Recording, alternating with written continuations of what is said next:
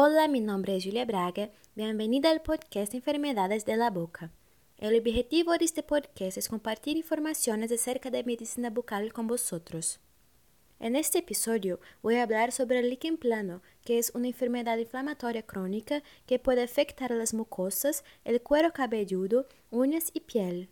Aunque su etiología sea desconocida, el factor asociado generalmente es el estrés.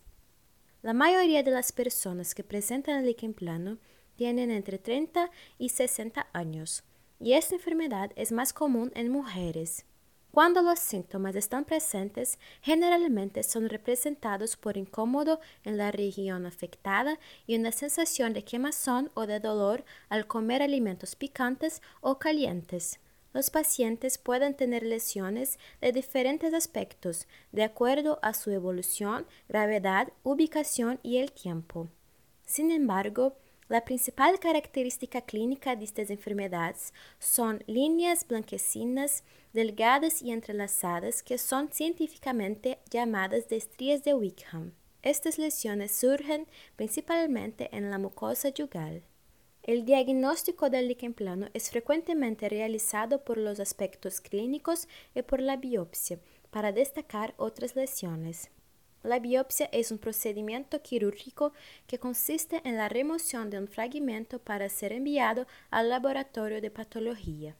El líquen plano no tiene cura, pero los síntomas presentes pueden ser controlados y aliviados por medio de un tratamiento adecuado. Por lo tanto, los pacientes que no presentan síntomas no necesitan de un tratamiento medicamentoso.